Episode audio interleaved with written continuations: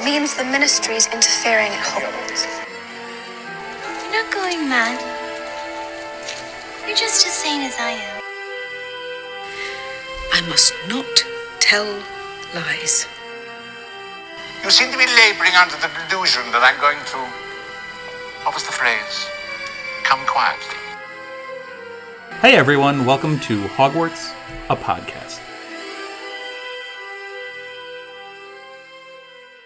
Hey everyone, welcome to another episode of Hogwarts, a podcast. We are covering chapter 34, The Department of Mysteries. We have Elizabeth with us, Hello, everyone. and this is kind of an interesting chapter. Uh, It's very mysterious. It's a very mysterious chapter, and we will dive into all of it. Um, we do have a little bit of a scene by the edge of the Forbidden Forest to start out with the Thestrals, which I know Elizabeth loves so much. oh my god, they're my favorite. uh, then we travel to the uh, to the Ministry of Magic, uh, which seems a little odd, and then we get into the actual Department of Mysteries themselves. So we'll go room by room through it, and then we'll kind of later on in the spoiler section we'll dive in a little bit deeper. But what are your thoughts on the Thestral scene outside of the Forbidden Forest? I okay, well, I love the fact that they have that internal GPS, and I love how Harry just like jumps right on. Is like, okay, let's go, and then everyone else is like, um, you do realize we can't actually see these things. How are we supposed to get on the Thestrals? So I mean, obviously Luna, she's able to do it. Neville's able to do it. When you're riding a horse, horses don't have wings that get in the way of your legs. I was trying to think of like like if you're riding the Thestral, where are you supposed to actually put your legs so they don't get in the way of the wings? Well, Harry says there was like this convenient notch, mm-hmm. like either behind or underneath the wing. I can't remember the verbiage, but it was either behind or underneath the wings that almost seemed convenient. I guess, but I'm like Unlike the hippogriff from earlier, which was like, where right, like where because he was also saying with the hippogriff everything was super glossy and he didn't want to like pull anything out and irritate the Here hippogriff. it's like they grabbed onto the mane like hard. Well, they're also like they're so bony, right? So I guess I I feel like I'd be weary of being too far back and then my legs getting in the way of the wings because they seem very leathery and I don't want like to rip. I don't want to rip them. I don't know. And then because uh, they remind me of like bat wings, I guess. But then I also feel like if I'm too close to the head, the way these creatures fly in the air, I would think that I would fall off if like I'm too close, you know? Because he says they move very, very, very quickly. Like, I mean, he said this is the fastest he's ever flown, even though he has a firebolt. This was faster. Well, I think there's some things here. I, I think obviously Thestrals, you're getting the sense that they are meant to be ridden in a sense, where hippogriffs Mm-hmm. Not are so not. uh, they're a little bit more of a wild creature. It seems like Thestrals are fairly easily domesticated. Granted, we have these that are definitely domesticated from Hagrid. Well, they at least have the sense of direction. I don't know if the hippogriffs have that internal GPS going on. No, I think they have more of a wild nature Mm-hmm. GPS where it's like, yeah, they can still figure out where they're going, Mm-hmm. but you can't just lean in and be like, the Ministry of Magic, Go. the yeah, the telephone booth on this street. Like, I think that's an inherent quality that the Thestrals have that make them a little bit more amenable to riding them. Mm-hmm. Like, they seem to be almost made for a mode of transport. As I far guess as I the kind of though, like I kind of imagine them as like a skeleton version of a Pegasus. And I'm like, th- those wings are big, right? Mm-hmm. Like if if you were to think about how big the wings actually have to be to lift up a creature of that size, I just imagine like it. The only other ways I could think you would ride it would be like kneeling on it, and that would get super uncomfortable very quickly. He says the force with which it jumped off of the ground. Yeah, like, knock substantial. off. It was substantial. Yeah. So, um, I think to the speed comment that you made before, Mm-hmm. it's interesting uh, that it Harry notes it's the fastest he's ever flown before, Mm-hmm. considering his his broom is potent. But at the same time, I can't help but get over the thought of this is clearly a plot device. Oh, so we can get there fast as so possible. he can get to London and like and not take five pages of transport, you know? Well, let's be true. Like, I, I feel like if it was going if it was a slower speed, he would be like, "Come on, come on, let's go." I mean, think about it. If you took a, I'd have to find this out, but if you take a plane mm-hmm. from Scotland mm-hmm. or the north of island of Britain to like London, mm-hmm. you know, that would take probably what, like No idea. half hour, Okay. something like that. I would imagine. Okay. Train, which goes pretty fast. Mm-hmm. Train would be a couple hours. Mm-hmm. Like that'd be like six, seven, eight hours mm-hmm. or more. So you're talking somewhere in between that. it's only a couple hours. He said uh, it, it seems like it was. I guess he said a vague like hours or something like that. Yeah. Seemed like a long time. It one way or the other, it's a very long time to be riding something that you cannot see. I would not enjoy that in the slightest.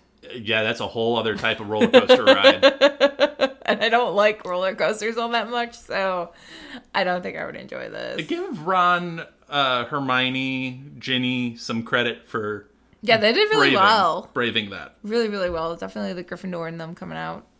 Yeah, that would be another example of bravery. Although I don't think, and I don't think any of the three of them particularly enjoyed the experience, which is a little surprising in Ginny's case because she is used to being in the air. She is used to going fast. But seeing what she's on. Yeah. Well, and Harry notes like he gave them a little bit of credit because it's like you can't even.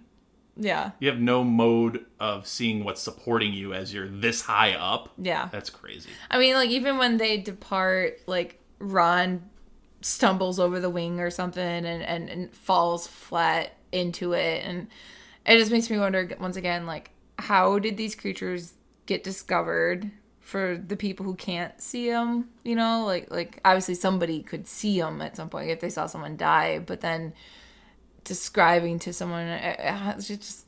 I just imagine how many people walked literally into it and be like, "What is right in front of me that I cannot see?" Well, before they even take off, Ron mentions like this is kind of weird getting up on something that I can't see, mm-hmm. and then Harry makes a really dark comment where he's like, "I hope you can't see it," and it's like that comment. Like the first time you read it, you might not understand the context, and you're like, well, "That's a weird comment or a funny comment to make," and then you understand what he means by it, and is like, if Ron can suddenly see this thing, it means he's seen one of them. Right. It's a very dark, It's a dark humor comment. joke. It's a make. really dark comment. yeah. But in terms of the Thestrals themselves, I mean, they're having the time of their lives because we get to take a day trip to, you know, downtown London and then go dig in the dumpsters and have a little snack. They did their job well. They did. We we arrive at the Ministry of Magic and we get into the infamous telephone booth with the code Yeah, six two four four two magic, magic. magic, and uh, they spout out these little badges, and it's Harry sees his as Harry Potter rescue mission. Which did make me pose the question. This voice that creates these badges for them, is this like a magical version of artificial intelligence? I would assume so, but I I assume it's like essentially just an input and you give it input and it will give you an output. You know what I mean? Yeah. Like like a call and response kind of thing. Yeah.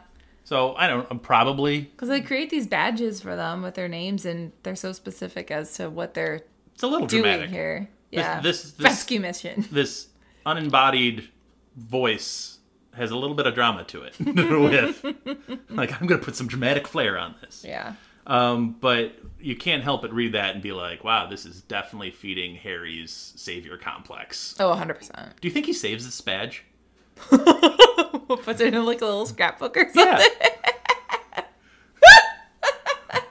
like almost like a trophy of some sort. Okay, that just makes me think like what else would he have in this little trophy like case of things from each year? You think, well, Ron could have a chess piece from the Sorcerer's Stone. That'd be a big chess piece. That'd be super awesome, though. It'd be sweet.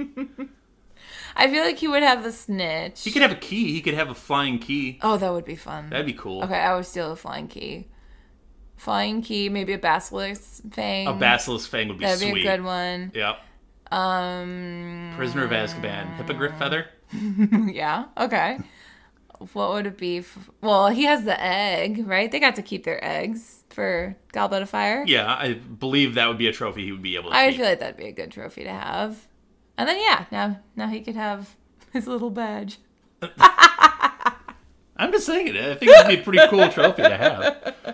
Anyway, uh, there does seem to be an ominous vibe as soon as they get into the Ministry of Magic because they're expecting some security person to be there. Well, especially since he's been to the the ministry before and he knows what it looks like on a normal day. This place is abandoned. Uh, There's nobody around. Which- that's weird. this is the Ministry of Magic. right.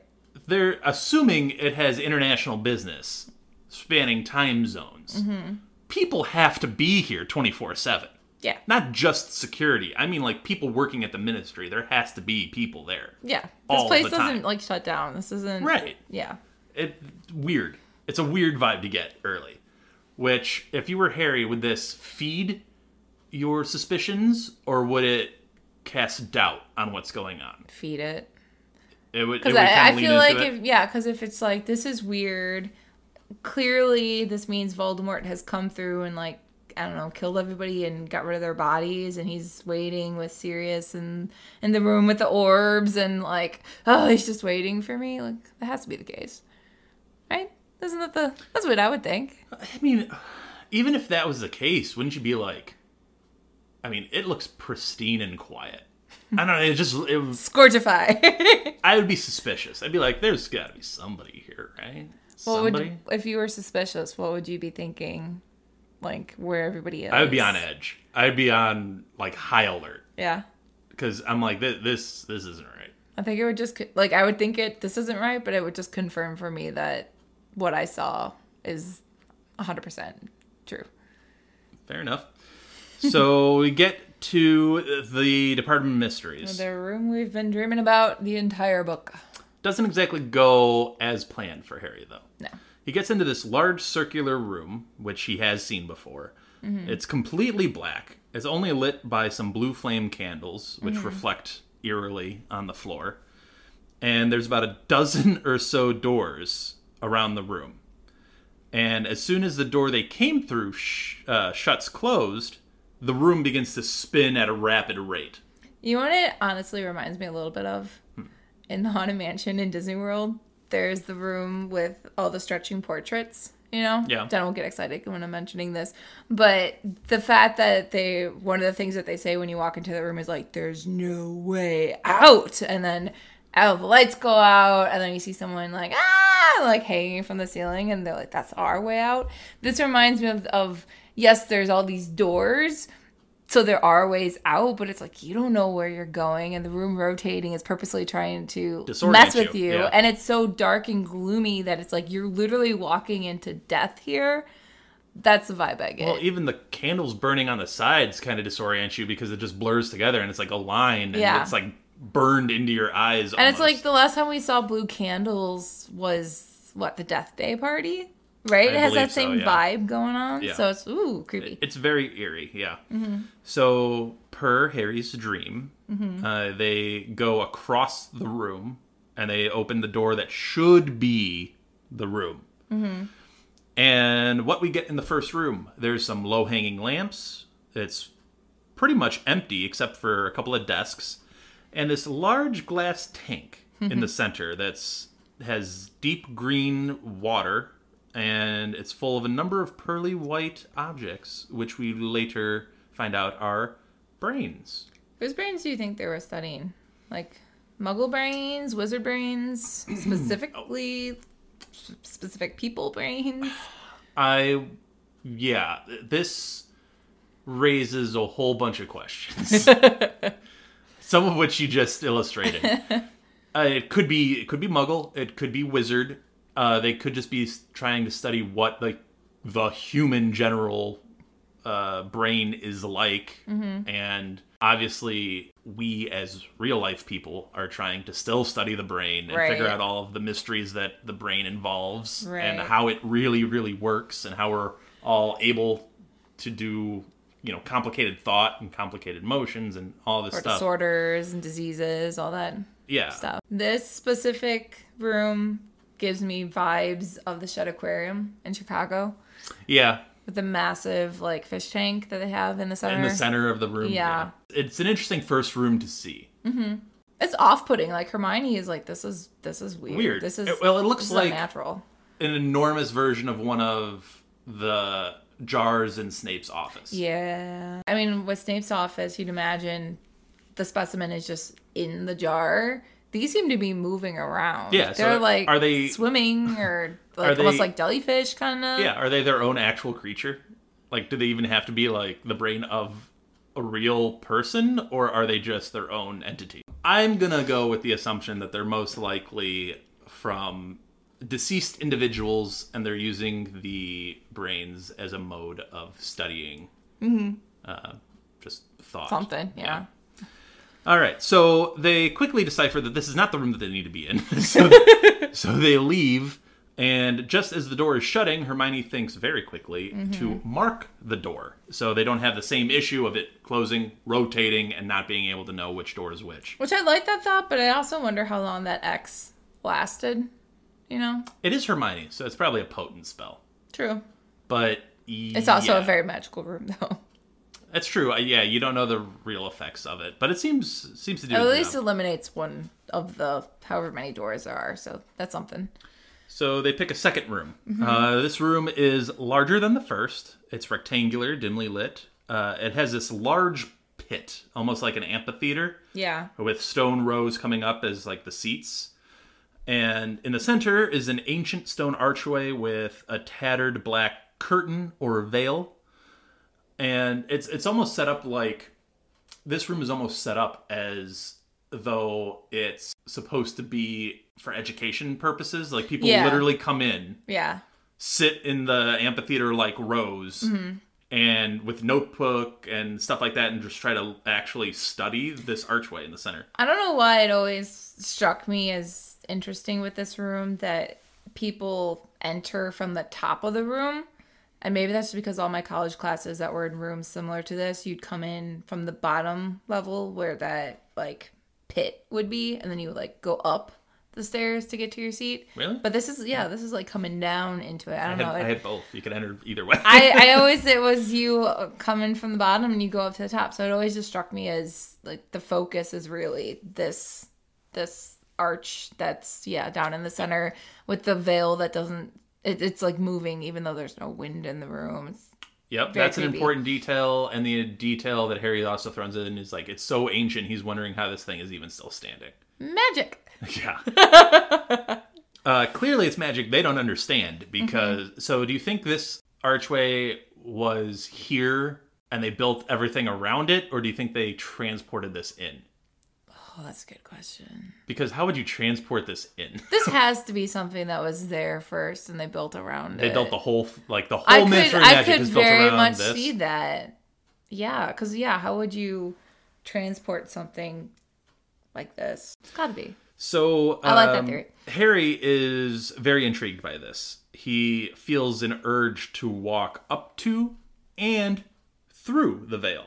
Mm-hmm. And he can hear some faint murmuring noises. Which some- Luna also hears these voices. yeah, uh, Luna. Um, Luna can hear it. Neville and Ginny end up getting entranced by the veil themselves. Mm-hmm. He hears some whispering coming from it. He thinks it might be Ron, and Ron's in a different location. He's like, "No, I'm over here. Yeah. like I'm I'm right here." Yeah, And Hermione is very put off by this. yeah. She's She's like, terrified. this is not right. Yeah. Like, this gives me some bad vibes. We need to go. Like, we've already spent a long time here. How much time do you think they've? How much time do you think they actually spent here? Oh, It's vague. They don't actually say, other than Hermione being like, "Hey, we we gotta go." I could see twenty minutes, I could see this being like you feel like it's a minute or 2 mm-hmm, but it's and in reality, it's like 15, 20 minutes that you're Yeah. standing here. Yeah, because I mean, like they don't. They say it's a very very large room, and I mean, this could be anything from the size of like a college lecture hall to a more like stadium type amphitheater. You know, like they don't really say in Magic. We know they could expand a room as much as they want it to. He went down to it. He was getting closer and closer to it. I don't know why I feel like I just get the vibes of like an ancient Greek Yeah, amphitheater. yeah, yeah. Yeah. Yeah, I do too. Um. So yeah, uh, it's interesting that we'll get back to that later, but I mean, the only way she's able to pull him away from it is just being like, "We are here for Sirius, Sirius Black, your godfather. Come on." And he's like, "Oh yeah, yeah, it kind of shakes him out of his Yeah. trance, for yeah." uh, lack of a better word. Mm-hmm. Although it is, it is pretty much a trance. So they get out of that room. Hermione marks it again, and they get into a third door. Well, they don't even get into it. they try. They come up to a third door, and it remains shut, no matter what they try. They tried Alohomora. That didn't work. They tried Sirius's fancy knife. Which the blade melted. Yeah. So that's awesome. Uh, I like how Ron's like, that's definitely the door. And it's like, well, no, he walked through the door in his Right. dreams. Hermione's- we can't open this. Hermione's on top of Harry's dreams. Yeah.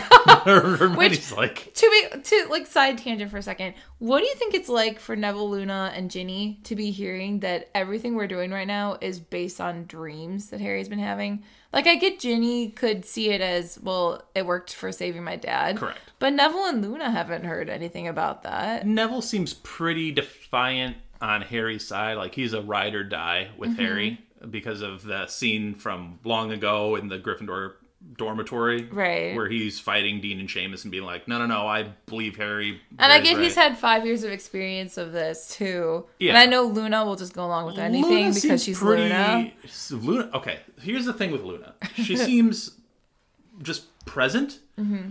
but she seems like arguably one of the more adventurous members of this group. true Like she is down for whatever they decide to do. It reminds me of the people who try like want to get into Area 51, and they're like, you know, now that I've believed all these woo things, now I'm in here. I'm like, well, I want to check out everything. Well, she just seemed like even from getting on the Thestrals Mm-hmm. and waiting for them to take off to now, she just seems like pleasantly amused by the adventure that she's having. But do you think that's because she doesn't really have friends? Like this is a friend adventure for her. She This isn't like a life or death. This is like I'm hanging out with my friends. Yeah, she might be pleased. Well, she yes, she's probably pleased that she's just hanging out with a group of people that seem to accept her. But don't sleep on Luna. She's a Ravenclaw for a reason. I think she's still very much aware of what's going on. uh, she might not know to what extent, but I think she's still like, I still think it'd be funny to hear like Ron and Hermione being like, "Oh, Harry, your dream, and this and this happened when you dreamed this," and be like, "Wait, wait, wait we're here because he dreamed something." Luna does not care that much. I know. Luna does not care. uh, like I said, Neville's a ride or die with Harry. He'll do whatever. And Ginny, like you said, is on board because these dreams help save her dad. Well, I know you and Julie were talking about like what other members of the DA would we take mm-hmm. with as opposed to these three. I feel like anyone else would have been like, "Wait, wait hold on." Probably. They'd be very suspicious. Yeah, and it would fall apart very quickly. You need members that are particularly close to Harry mm-hmm. to really buy into this mm-hmm. uh, as helpful. Lee Jordan, maybe. And I, I'm not including the twins because the twins They've left. le- they've left Hogwarts. They're Yeah. not eligible for this particular mission. yeah. Because obviously they would do it in a heartbeat. Yeah. Uh, Lee Jordan might. He might be down for it, but like Angelina Johnson, Alicia Spinnet, Katie Bell, I don't, I don't know that they'd be like, yeah, let's do this on a whim. Well, especially because it doesn't seem like Harry's been very vocal in the past about his Ernie Macmillan would not. anything. Yeah. He'd be like, we're going to get in trouble. We're breaking into the Ministry of Magic. Do you think Cho would? Oh, I don't know. Now that she's had the the Rita Skeeter article come out, and Well, she's had that, but she also had Harry making snarky comments about Marietta. Yeah, Harry might have burned that bridge. Kind of deserved. But she would also. he was rude about it though. She was. And he was. And I mean, there's also some desire of needing to avenge Cedric. So maybe that would also. I think Harry burned the bridge. her. I think she might do it, Mm-hmm. but I think Harry burned the bridge. So I don't think that's a viable option at this point. Although Cho has proven herself to be competent. Yeah. So that's a talented wand that you have rejected. Yeah. But anyway, Third room does not work. Fourth room, there are clocks everywhere, all shapes and sizes. It honestly reminds me of my parents' house because my dad loves clocks so much. Clocks are everywhere. They're all shapes and sizes. So they come up on this large glass orb that features a hummingbird in it. And it's caught in this jar in a continuous cycle of birth, life, and death. It's really, really cool. Repeat, repeat, repeat. It reminds me of one of those things where you'd have it on your desk, and, and when you're bored and procrastinating, you would just sit and stare at it for hours, and it would never get old. So, okay, I'm going to ask you the same thing that we've talked about in other rooms before. Hmm. A, is this just a display, or is this a real hummingbird that they've trapped in a time loop cycle that is now condemned to eternity of being birthed, living, and dying? Okay, well, two thoughts off of that. One, if it is, it's nicer than just vanishing animals because we still don't know where they go when they're vanished, or turning them into like goblets and whatever. Because I still maintain that that's Animal cruelty? yes. The other thing it reminds me of is that Greek myth, and I cannot for the life of me remember which. No, I do remember. It's Prometheus. He is the one who gives fire to the mortals, and because of it, he's punished to every day get his organs like ripped out of him, and then he's reborn the next day to have it continually cycled of like dying every day. So it kind of reminds me of that, minus the whole like torture of your guts being torn out. We don't know how you. this hummingbird feels. True. I mean, it's caught in this loop. It's interesting to me that it's a hummingbird and not a phoenix. Because I mean that is what a phoenix does, right? It's reborn from its ashes. Well, phoenixes are particularly rare creatures. True. Granted, they are the real life version of what you're experiencing. Right. But I truly think they literally got a hummingbird Just shoved it in there. and encapsulated it in this time loop. I wonder why a hummingbird as opposed to anything else. Maybe just because it would be an egg as opposed to like Yeah, a some mammal, bird. you Yeah, know? to really show the birth effect. Yeah. But It's cool though. I mean, Ginny wants to stare at it a little bit, and Harry's like, "Come on, we gotta move," and she's like, "We were just spending all that time looking at the stupid arch." yeah, Ginny does seem particularly entranced by this particular thing. I'm sure it's pretty. I- I'm sure it's captivating, Mm-hmm. just kind of seeing the whole life cycle play out right in front of your eyes in you know minutes. It seems like something that would be in like one of those museums, like the Museum of Science and Industry. I'm just doing all the Chicago things today. I feel like it'd be like a whole exhibit of just growth. This and that'd be a podcast cool presented thing. to you by the city of Chicago. I wish. I wish. um, so we get through the fourth room Mm-hmm. and we enter the fifth room, which Harry immediately recognizes as, oh, this is it. And this is a room that's off of the room with the clocks. It's not like they went back into the center. Right. So he got into the clock room and was like, oh, this seems right. right, because it he- glitters. Yeah. So he goes through the clock room to the next door, which all of these rooms have other doors. Um, so each Mm-hmm. This must be the only door in this room, though, because it seems like all the other rooms had multiple doors. they only mention the one. We don't really know. Mm-hmm. So I mean, it seems like some of the rooms are interconnected. To Mm-hmm. what degree we don't really know. Um, it all goes to the disorienting part of the Department of Mysteries. Right. But anyway, we go through the clock room and we hit this fifth room that is high as a church and full of towering shelves covered in small, dusty glass orbs. And he notices the temperature of the room very cold. Uh, they're they're all labeled, some with a weird liquid glow inside of them, and others are dull and dark. Right. Um, so before we get to all of that, let's just take in the room. What are your, what are your thoughts on just generally the room? I mean, I've never been in a cathedral this big, but it reminds me of the pictures I've seen of like the ones in Europe that I feel like walking into it, you feel like you're an ant and it's just so overwhelmingly large, but also beautiful. I'm personally personally like a sucker for glass things, and I imagine all of these like balls, these orbs are probably fun little different colors and stuff. Which also reminds me of the movie, um, the Pixar movie uh, Inside Out. Inside Out, yeah, with the room with all the different colored balls. I kind of get that vibe, but more macabre, I guess. You mentioned earlier with um, the room with the black veil on it. Like, just how big is this? Mm-hmm. And we've talked before on the podcast about, you know, does each time a prof like is this room been adding prophecies since like the Yeah, beginning like- of time? Feel like, how- always expanding like the universe. this description makes me feel like it's magically infinite. Yeah. Like this could be a magically infinite room. Yeah. I can see that. Uh, And they just keep adding and adding and adding and it's going higher and higher and higher. Well, especially if it's if it's one of those things that similar to the archway, we're assuming that it's been there since existence.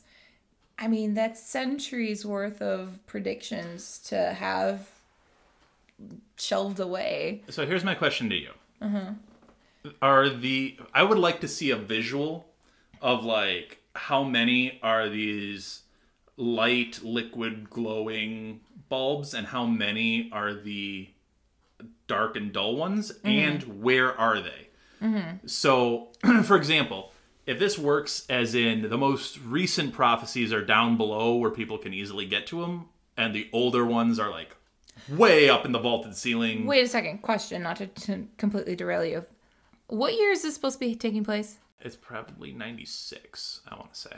Yeah. This would be spring 96. Okay. Do you think that the dark and dull orbs Mm-hmm. are either prophecies that have been completed? Mm-hmm. The participants in the prophecy have Died. died? Like, what are your thoughts on why there's the difference in color? I feel like it's probably the prophecies have either come true or didn't come true. Or, yeah, probably. I mean, if the people have died, then the prophecy couldn't continue on. So I'd imagine, like, the earlier rows, one through who knows how many, are probably all dark. Maybe there's like one per row that's still got some light to it and then as you go further towards like the 97 98 100 plus there might be more that are lit up I like to notice how they're organized. Like, are they organized like that? Or is it like the further out of reach they are, the older they are and less relevant?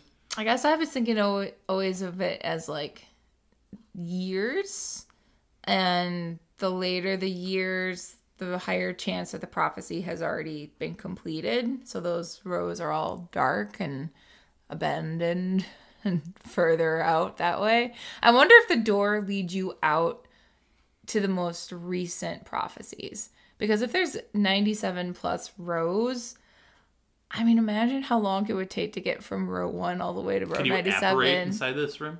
Oh, yeah that'd be another good question. Because otherwise you're walking for a long time you need a broom just to get from one row to the other I mean, maybe. I don't know. It's an interesting question. Like, I Yeah. could just see the twins, like, popping in and out at different spots. I don't know. it just makes me think of like endless libraries but just orbs instead of books Yeah, kind of. yeah So, we get to the, the action part of this chapter where row 97 no one seems to be there. yeah It seems to be pretty vacant, pretty empty, like, not even a speck of dust out of place. I think this is the moment where the real panic really sets in for Harry. Eh, Real panic. Real panic, yeah. because he's like, well, either two things have happened. Yeah. Either Sirius has been killed and they're long gone, Mm-hmm. or I really messed up, Yeah. and this is a problem. And I like how there's the the moment of okay, well I just can't see them clearly cuz the lights are so low. Like if I go further down the down the aisle, I'll see him. It's like, oh, child. Like I don't know how long these rows are. Maybe it is like a a you know, city sidewalk block long or something, but if you don't see anything that is a problem. well, you're expecting to see the Dark Lord torturing someone, Right. Like That's you should not- have been hearing him screaming. You should have you could you could see It's not it like Voldy's there. like the one to hide in a shadow. He Right. he's fully confident in his abilities to be out in the open, just being like, Hey "I'm torturing you right here. I don't have to do this in a closed room." Right. But anyway, Ron notices something interesting here Mm-hmm. at the end of row 97. He sees a label with Harry Potter's name on it. And the label also reads SPT to APWBD. Dark Lord and question mark Harry Potter. Yeah. And that's just interesting in itself. Yeah. And we can get a little bit more into that in the whole spoiler section. Mm-hmm. But um, Not what he's expecting to find. not what he's expecting to find. And especially the question mark. The question mark throws everything into like, what is that about? yeah. Um, Hermione and Neville are very cautious about it. This 100% reminds me of that meme that's like, Harry, no! Harry, yes! And they're just like, don't touch it. This is stupid. And he's like, and just reaches out and grabs it. Well, he even refers to his actions as as foolish. reckless. Yeah. Reckless is the word he uses. Yeah. I felt reckless and I just grabbed it. It reminds me of when he first interacts with the pensieve and he's like, I know I probably shouldn't just stick my hand into some magical substance that I don't know what it is. Impulse control, Harry. Impulse He doesn't control. have it. I'm like, I get you're a teenager, but child. This Uh, is dumb. I firmly believe that he should have listened to Hermione and Neville and at least proceeded with caution. yeah. Because now you know no one's there. Mm-hmm. And if there happens to be right in that spot where you thought you had to go, a thing with your name on it, Mm-hmm. maybe you should backpedal away from this thing. I wonder if there would have been a way to remove it from the shelf without touching it. Like, could he take his wand and just kind of like knock it off, you know, and like catch it I- into his robes or something? I don't know that that would work Probably not. But I like to imagine multiple it. levels. But anyway, once he grabs it and removes it from its little pedestal, He said it's warm. uh, he- there's a voice that comes from the darkness Mm-hmm. that says, "Very good, Potter. Now turn around, nice and slowly, and give that to me." Dun dun dun. And that's how the chapter ends. On Talk one- about a like, Crazy cliffhanger, cliffhanger. yeah. yeah. so, uh, do you have any other thoughts for the non-spoiler, really quick, or do you want to take a break and get to the spoilers? Let's get to the spoilers. All right, we're we're gonna take the break here. We are going to be right back with the spoiler section where we have a couple of interesting conversations to have. So we will be right back. All right, so we are back with the spoiler section of chapter 34, the Department of Mysteries. And before we get into the mystery of the Department of Mysteries, uh, we'll double back a little bit and talk about the orb itself. Uh, so, obviously, the initials that are labeled on it it's Sybil Patricia Trelawney to Albus Percival Wulfric Brian Dumbledore. I love that he has Brian in his name. Brian. and uh, the Dark Lord is the Dark Lord, and Harry Potter, but it says question mark Harry Potter, Yeah. uh, which is odd. Well, Dumbledore says later how originally they had it as a question mark because they weren't sure if it was supposed to be Harry or Neville. But then after Voldemort attacked, then it was like, okay, clearly this is supposed to be Harry Potter. He has marked him as his equal. so, do you think the engraver for this is like, what do you want me to do, guys? Question mark? Fine, I give up. I'm just putting a question mark. You guys aren't sure, I got to get this thing in. yeah. But no, this is the weapon. This is the thing that we've heard about since going to Grimmauld Place. This is the information of how Voldemort can destroy Harry. It's all in this little dusty orb. Do you think, like, Harry's got to take a second here to just consider the idea that maybe, just maybe, this is why he's here? You would think. Like, wouldn't you just take a second? Well, just the fact that you see your name, like not even your initials, your full name printed out somewhere you've never been before. It's a place that you barely knew existed. And you're like, oh, I'm here. How jarring would that feel? Not like a, hey, this is too much of a coincidence. this seems a little off. Yes. No, it's 100% a trap. I yeah, I mean the whole thing just reeks of a trap. Mm-hmm. I mean, there's no one in the Ministry of Magic when you think there should be people. Everything just seems to be wide open for you to just Yeah, here just wander in. Who cares how like quiet or loud you're being? No one's gonna stop a bunch of teenagers going on a field trip to the Ministry of Magic. You've had minute. You've had Order of the Phoenix members get caught trying to get into the Department of Mysteries mm-hmm. and be sent to Azkaban, but you and your teenage friends can just wander through just I I bet later in book seven, they're wishing that the ministry was this empty, like when they try to go in and Oh, steal yeah. the locket. Like, just remember when we could just like waltz right on in and Oh, you mean the ministry is functioning the way the Ministry of Magic should? I have to wonder though, like how they did manage this. Like, I don't know if it was polyjuice potion or invisibility cloaks or whatever, but I imagine they had Death Eaters come in and just Sweep the place? yeah, they had to. That must be the right? most coordinated, like black ops, Yeah. like mission ever. If that's Well, we the know they already have insiders. Like Voldemort has his insiders. They have some insiders, but I mean, still, Not a lot, but regardless, even if it's the way you're talking about, just in general, do you think they pulled the fire alarm? to completely empty the Ministry of Magic so completely, Uh-huh. it's one of the. It has to go down as one of the greatest, like. I don't even know what you would call it. I don't know if like I mean we know later on Fudge pops up and a whole bunch of other people pop up. Do, they pop up up from the Floo Network, right? Like they're popping out of the fireplaces. So they had to have been pulled somewhere. I wonder if there was some like I get the impression they were at home. maybe But I mean, uh, okay, so let's explore that option. Do you think Voldy sets off something somewhere? and they all have to go inspect it. But still, that would account for the minister and maybe the Aurors. Yeah. But there's still regular employees. Like, uh, seriously. Maybe it's like- What about the janitors? Like, just walking around here. well, what about Eric? Where where's our our security guard? that Voldy was clearly afraid of at the at an earlier point in the book. Right. I don't know if it was like, hey, big department meeting in this there's cake, come like, you know, like something to distract them that was innocent enough that everybody would go or if it was we've stunned everybody and just put them elsewhere. There's not an alert that goes out when someone uses the visitor entrance of the Ministry of Magic. you would think so. Like, I I can't. mean, maybe they did a curse on Eric to allow anyone to come in, you know, like uh Okay, yeah, but Unforbi- Eric's not the only forgivable security guard at the Ministry of True. Like, I don't know. But it was making me think like Fudge, you were saying he was probably at home.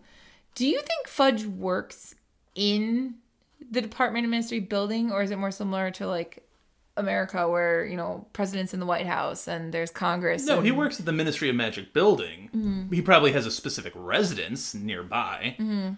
But no, Because like when we see the Minister of Magic in Book Six, I mean, we know that that's the Muggle Minister. But I was just wondering, like, if the Minister of Magic works literally within the building where everybody else is, or if it's more like No, a separate location. I would imagine he's in the Ministry building. That's Okay. where his official office would be. So they all went home for the day. I assume so. I mean, well, that's how it struck me, but we'll get to that chapter. maybe they set off some Weasley fireworks in swamps, and we're like, we can't do anything here, guys. You gotta go home. I don't think their shop in Diagon Alley is up and running just yet. But um, no, so it, it just it it's seems, very suspicious. It seems really fishy that this would just be completely open for you, and then the Mm-hmm. fact that you get to row ninety and there's nothing there. Except your name. Get out. Like at, at that point, just get out. What do you think Eat they would have pride and walk away. done? Because I mean, if if Harry were to leave, knowing that this is a trap, I feel like then all the Death Eaters that are hiding would have tried to stun him or something, or forced him to take it. I would imagine they would try to stop the escape, yeah. Mm-hmm. And then they would, and then the fact that you brought all of your friends here is leverage for them Yeah, to actually torture them. So you make you pick it up. Yeah, Like this is, I mean, you've already lost. The fact that you're even in the Hall of Prophecy, yeah, you've lost. yeah. So It's all downhill from here, Harry Potter. yeah, it's we we've talked about it before. The idea that I know if Voldy would do it. I know if he'd have killed Sirius. Mm-hmm. I haven't felt him do it yet. Mm-hmm. Voldy Yeah, doesn't sit anything. and wait to do that. Yeah. he does it whenever he likes. Yeah, That alone is an alarm bell, being like, "Hey, wait a second. If I saw this and then just long gaps of nothing, I wonder." Well, just imagine how long. Like they had to travel all that distance. They already had to go like deal with Umbridge. That was hours. Like how long do you wait? I know you and Julie were talking about this, but like literally, like how long do you wait and twiddle your thumbs before you're like, well, guess he's not coming? like, Voldy seems to know Harry very, very well yeah, at this point. yeah, he does. So, I mean, he bait that hook and he got a bite. And mm-hmm. he's just waiting to reel it in, and he got him. It was just frustrating. And Julie and I, again, talked about how, just the lead up to this is just so frustrating because you're like, it's not even that hard to see the trap being set. To be fair, though, I think I would also fall for it and pick it up. If I saw my name on something, Yeah, no, I mean- I'm picking it up.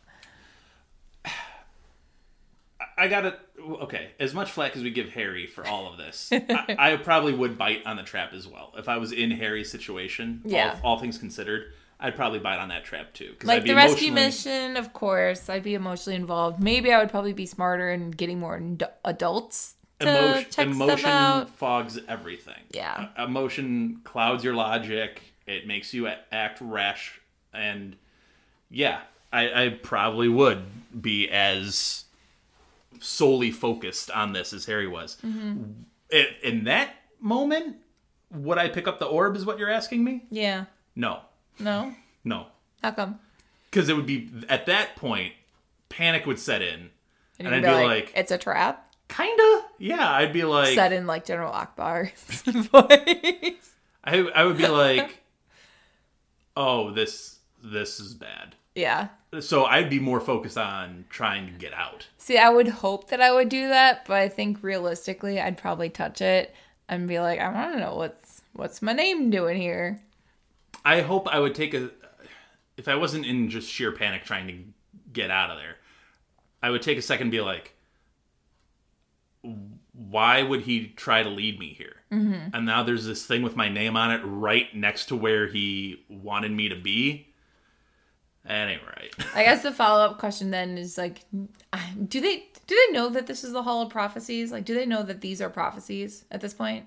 The kids? Yeah, they No. don't, right? No. Yeah. So I mean, like, I guess if you knew it was a prophecy, how would that change things? Would that make it even harder to not? That would make it, harder because it'd be you'd be more curious to see what the prophecy is, Mm-hmm.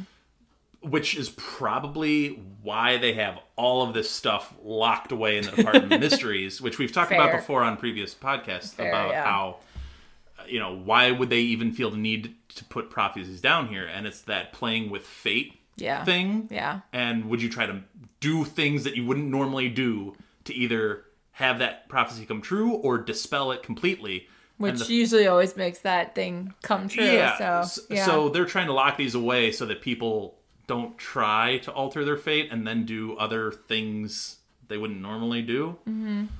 You have a history of the Department of Mysteries. I do. So I looked at the Harry Potter Wikipedia and it didn't give as much information as I wish it did because this place is fascinating.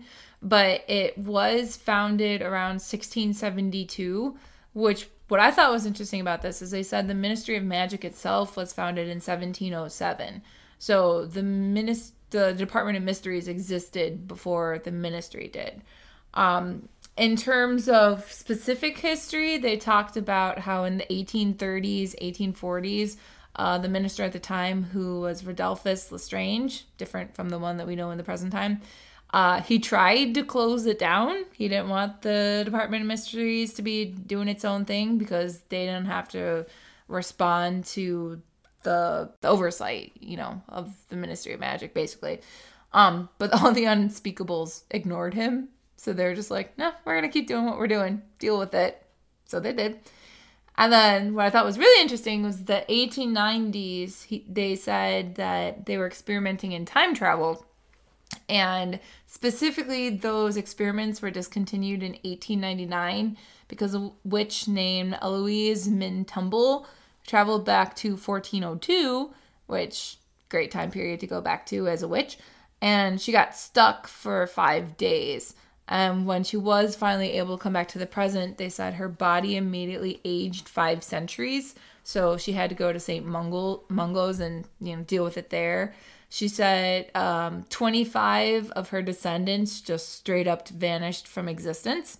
And then the first Tuesday after she got back, it lasted two and a half days long. But the first Thursday after she got back lasted four hours long. Not sure how that works, but clearly time was in a disarray. And then it just talked about how, as we've already seen, the Department of Ministries focuses on the mysteries, the mysteries of love, space, time, thought, death, etc. Which we saw with the with the four different rooms. Now, it did say there were up to roughly a dozen rooms. Yeah. So I wonder, like, what other things? What are other out there. mysteries are they having down there? Yeah. I mean, we don't see space right now, but we know they do go into the room with all the different planets eventually as we're running away. Um, Could get into the just the origins of magic. I wonder if there's just an origins of magic, like how Yeah. that came to be. Yeah, because I feel like that'd be fascinating to to learn about too. But specifically, like the rooms that we saw, the room that they couldn't open was love. Love is behind that door, which Dumbledore later says is like there's a reason why it's always locked. It's one of it's the strongest force to deal with, and it's very destructive as much as it is like a positive thing. So it's so dangerous. We have to keep it locked away. What do you think opens that room? Maybe they have to do like a like a couple have to to open it together or something or or maybe it doesn't even have to be romantic love. It could be like motherly or fatherly love or or something but pure love maybe. I don't know. So you said that the Department of Mysteries has potentially existed even longer than the Ministry of Magic. Yeah. So did these rooms or did the things that are in these rooms mm-hmm. exist of themselves in these rough spots? We mentioned the stone archway and the non-spoiler. I still like the theory that the stone archway was there first, um, which we'll get to in a second as to what that's supposed to represent. I like the idea of them doing some kind of massive magic to try to get these other forces contained within rooms and then kind of organize it that way. And then from there, be like, okay, well, we clearly can't move this. So let's build the Ministry of Magic on top of it because I mean, this is the bottom floor of the Ministry of Magic. This is as as deep as it goes. Makes sense. And they did all of this work to try to conceal and disorient mm-hmm. anybody from actually getting down here and trying to mm-hmm. get in it. Because So- they recognize, I mean, this is all dangerous stuff. Yeah. So, I mean, they have, you know, this mystery profession of an unspeakable mm-hmm. working down here. But how much access do certain professions or certain people get to this area? Like, if the Minister of Magic wanted information on something that's in there, Yeah, could he do like, they have easy seek it access to it? Does Dumbledore, if someone of Dumbledore's stature and status and academia want to like go in there and study something Mm-hmm. or research something, or would they just be allowed on there? It definitely makes you appreciate how many hoops McGonagall must have jumped through to get Hermione a time turner. You know? Because I mean, the time turner is, is this is what that that bell jar was with the, the hummingbird and all the clocks. Like this is where the time turners exist. They're studying Right. time. That to seemed- get that for a 13 year old girl a student like that's that's crazy Well, it, that seems to be the most readily accessible room down here. Mm-hmm. So, I mean, and they wouldn't have an amphitheater setting for the archway and the veil if they didn't intend for that amphitheater to be right full full. Yeah. Or at least maybe they want maybe this is why they have the big amphitheater for the relatively small archway Mm-hmm. is to ensure that people only stay so far away from it. They don't want it's people harder and harder to get down there yeah, well, not even that. Just distance. Just put distance between. Like you're only allowed to be at the top ring of Mm-hmm. this amphitheater. You're not allowed to go down to the veil because we heard the whispering. We heard Right, it- them it trying to lure you. you. into the veil. so i guess we should talk about that room like this is the room that obviously plays a really big role in what, the end of this book. a chapter or two basically next next chapter and the chapter after that, it it's Yeah, this featured. is where Sirius goes through the veil and disappears. And I know Julie was saying like, you know, I, I don't want to call it death. Um, we do know he does die though, because later on we see his ghost come back to His little wizarding force his, ghost. his yeah, his, his force ghost. I like that. His his wisp of himself that comes and leads Harry to death. which was used with the resurrection stone. Right. So in theory, that so we know, yeah, he death. had to have died. And I do, I love how this room, and maybe this is just me being morbid, but I love how they appreciate there's a beauty behind it, as well as like there's the fear that goes along with it, and how it's very eerie and and open and uh, like the fact that it's like crumbling but barely sticking together but somehow still does like there's just this this I don't know this this beauty behind death that I think the only people who can truly appreciate are the ones who can see the thestrals, like the ones who have come closest to death. Ginny hasn't like seen anyone die, but she got pretty close to death herself. So I feel like that's why she's as moved by the room as like Neville is. So I would imagine anybody around here Mm-hmm. hears something unique. I don't think it's a token, generic, Mm-hmm. vague thing. Harry seems to hear Ron through the veil. Well, he was like, Ron, is that you? But I don't think he was being like, specifically that was Ron's voice. I think he was trying to say that to justify why he's hearing voices. Well, I don't know. I think it seems pretty genuine. I think he heard Ron through it. I read it as like, I'm hearing voices. Ron, was that you saying something? No, I didn't say anything, mate. Well, I I'm read like it over here. I read it very differently. I read it as if he's almost hearing Ron's voice through the veil. Interesting. And then Ron was like, "No, I'm over here." Oh, interesting. So I, I think it almost lures you in with something it can perceive or read in you as something you feel close to mm-hmm.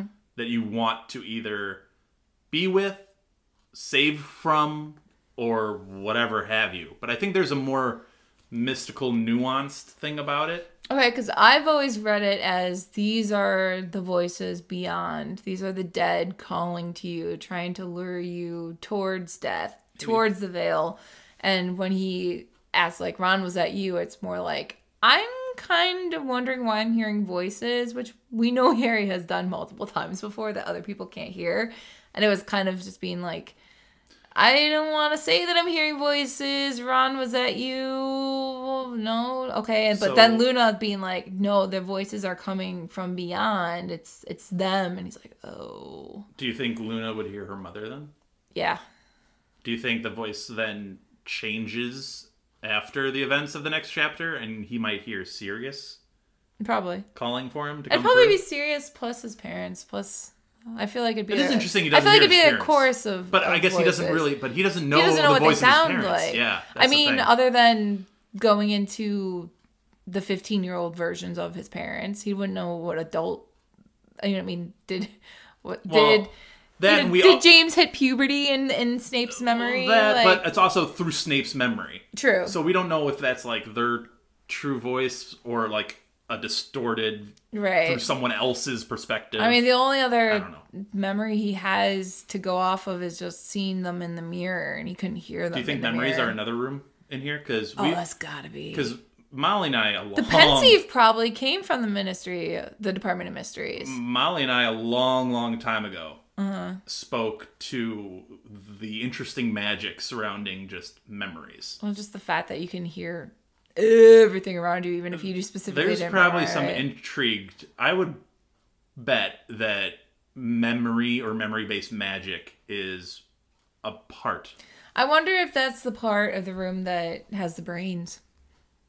I mean, maybe You know, I thought mean, related. There's so much depth there, and maybe other rooms in the Ministry of Magic have appeared as a result of some Yeah. of the research being done in that particular room. Oh, could you imagine like going to work someday and being like, "There's a new door here," and then being the first one to walk through it? Well, I don't like. I don't know if it just magically appears once, uh, like a secret of magic has been unlocked, I could see that. or if someone actually like discovers something and then they have creates a to room. create something to. I like the idea of video game logic of it just appears one day. and you have to walk through it. Congrats, you have now unlocked, Unlocked. memories. um, but uh, there's so much to the brain alone because you know the brain is everything. It's Mm-hmm. it's thought, it's emotion, it's memory, it's senses. It, I mean, there is so much to just that Right, alone. right. So, yeah, I mean, maybe research in that room has sprouted some new knowledge. What I find interesting too is that a lot of the things that they're studying are things that the Muggles are also studying, like the idea of space, space exploration. That, that Muggles are also trying to do that thing. I mean, the wizards obviously are able to get more up close. Like they talk about Ron getting up close to I forget which planet it is, but I don't know if they're literally traveling through space. Well- which if that's the case, it reminds me of Marvel with like the Space Stone, Yeah, the Infinity but- Stone. we're taking the events of this chapter take place in 1996. Mm-hmm. Space travel is a thing. Right, Like Muggles have achieved that. right. Which is what I'm saying. Like the fact that we're all studying the same thing, But but if- I wonder what I wonder if it's like Muggles can only go so far in the spaceships. I wonder if this is magically like we know the planets are out there. We have astronomy. We study it. I wonder if they could almost do like like a Google Earth and zoom in, zoom in, zoom in, but just be in the room and just pull like Neptune towards you and be like, okay, zoom in, zoom in, zoom in. What do you see? so you're thinking they're doing space travel without actually traveling. Kinda. Like I, I imagine Well, those big astronomy. Like Harry talks about once going down Diagon Alley and he sees one of those nice models of the solar system. And he's like, man, if I had that, I'd never have to study astronomy again. I almost imagine that room is like that, just real life. Well, you think wizards are supposed to be more advanced than the muggles around them, Mm-hmm. and they almost scoff or laugh at their attempts at innovation. Right, And they're like, well, why do you even have to do that if we can do X, Y, or Z? right. So that intrigues me. Like, they have to take note if they sent a rocket into space and they'd be like, oh, that was interesting. They'd have to have a comment on it. And then, two, what about centaurs? Centaurs seem to have a unique tie in with astronomy, Right. but do they even know that this room in the Department of Mysteries exists? Do they bring in centaurs to help? Yeah. Do they like run the room? But I, if I was a centaur being brought in, a you'd have to find a secret entrance because you can't just walk a centaur into the. Seriously, people would have problems with it. Right. And then I would imagine the centaur would have a problem. Oh, with that fountain? with oh, walking heck in yeah. to the atrium and seeing the fountain where he's depicted as less than, even though he's contributing to this great source of knowledge. going back to your comment about the rocket, like what I kind of imagine with this room is they the wizards could be in the room and literally see the rocket leave Earth going to the moon or to Mars. Like I I imagine it's like a real time the universe in the one room and they can just explore all of it and see it as it happens. Well, let us know what you guys think on these It's theories. a fascinating thing. Like I love the Department of Mysteries. I I love how much potential this this place has. It's super super cool. it's an unbelievably fascinating aspect of the Harry Potter wizarding world as a whole Mm-hmm. that gets remarkably Short time. yeah few mentions it's Yeah. it's rarely talked about it's Yeah. rarely like put out there I, I checked the wizarding world of harry potter like you went to the harry potter wiki i went to the wizarding world which should be the you know canon aspect of whatever the world is Mm-hmm. There's not much. there's there. not much it's Yeah. a lot of speculation based stuff Yeah. at, at least from what i saw so it's an untapped resource in this world I also wonder how many objects have made their way from the Department of Mysteries to the outside as like, okay, we've deemed this okay for people to use.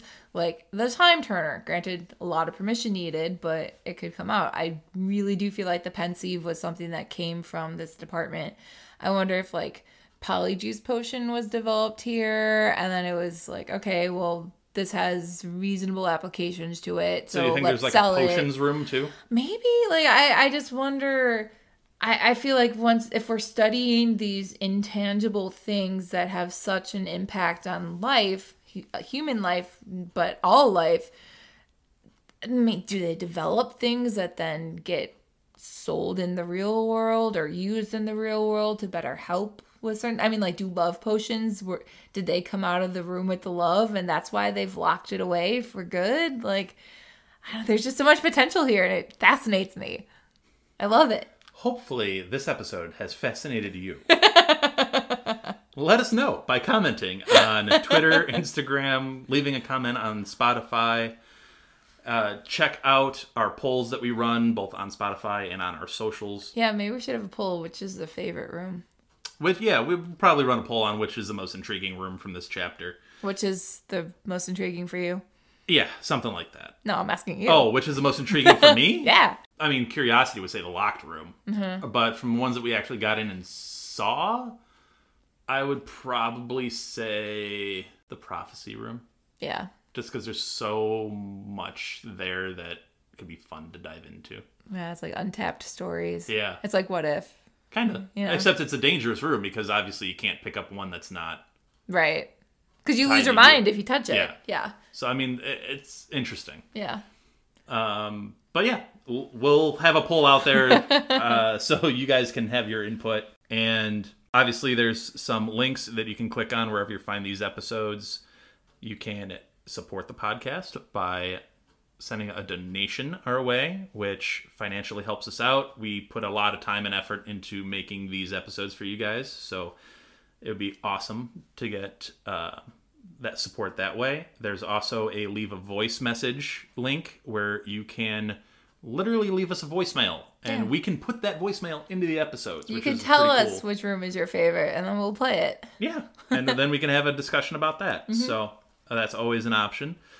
Otherwise, we will wrap it up for chapter 34, the Department of Mysteries, and we will be back next week with a very unique and interesting episode that I really hope you guys enjoy. I'm excited for it. Yeah, it's it's going to be a cool episode. So we will be back next week with that. Thanks for listening. Thank you for listening to Hogwarts, a podcast. If you like what you've heard, please click the subscribe button on your preferred podcasting app and follow us on Twitter and Instagram at Hogwarts.